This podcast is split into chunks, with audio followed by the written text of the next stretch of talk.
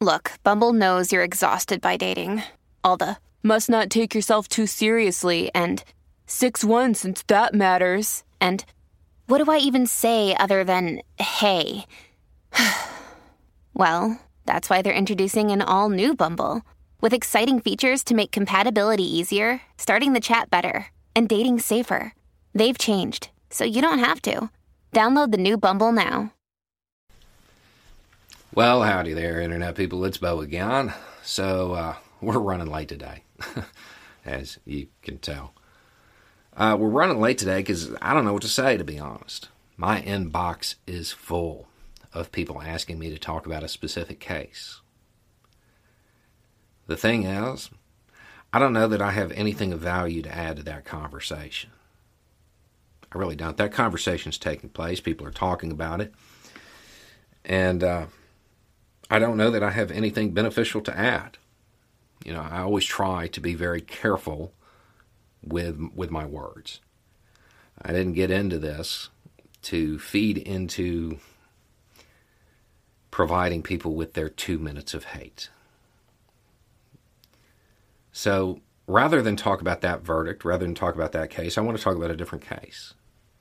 I want to talk about the case of Cameron Lamb. You might remember that name.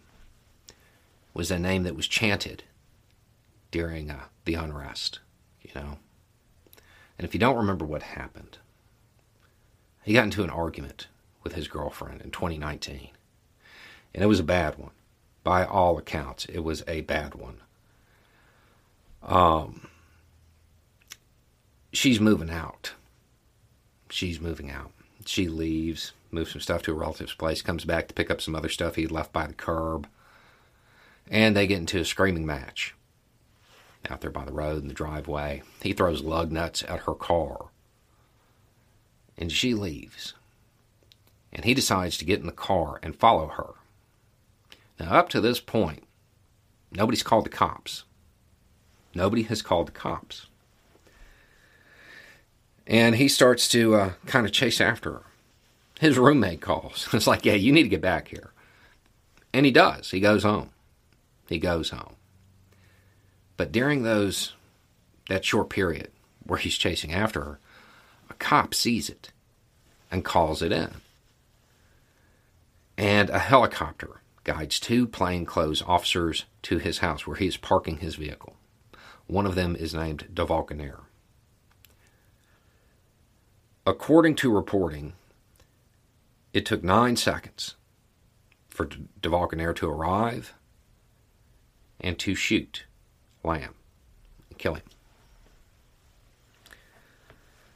He's brought up on charges, and the prosecution, they make the case. They're like, there's no call to the cops. They have no reason to be there. They didn't identify themselves. They have no reason to be in the backyard. They don't have a warrant. They don't even have what they would need to get a warrant. They didn't ask for permission to be in the backyard. Lays it out. Sets it up. Fourth Amendment violation. Right? They go on to uh, cast doubt on the officer's story with a voicemail that was recorded. They also suggest that officers uh, may have staged the scene and moved a firearm to make it appear as though Lamb was armed when he wasn't. They also suggested that cops may have planted evidence because things were found on Lamb after he was moved from the scene that weren't there on scene. Now, DeValkenaere decided to waive his right to a jury trial, asked for a judge to decide. That is common for law enforcement. It's a common move for cops to do when they're on trial because they believe judges will be more favorable to them. I mean, they would say it as they believe the judge has a better understanding of the law, something like that. The judge uh, found him guilty. Found him guilty. Involuntary man and armed criminal action. Now, if I understand the law correctly, there, the armed criminal action carries a minimum mandatory of three years to be served consecutively. So, on top of whatever he's sentenced to for the involuntary man. The judge really, it seemed to hinge on the Fourth Amendment issue, on the fact that they shouldn't have even been there.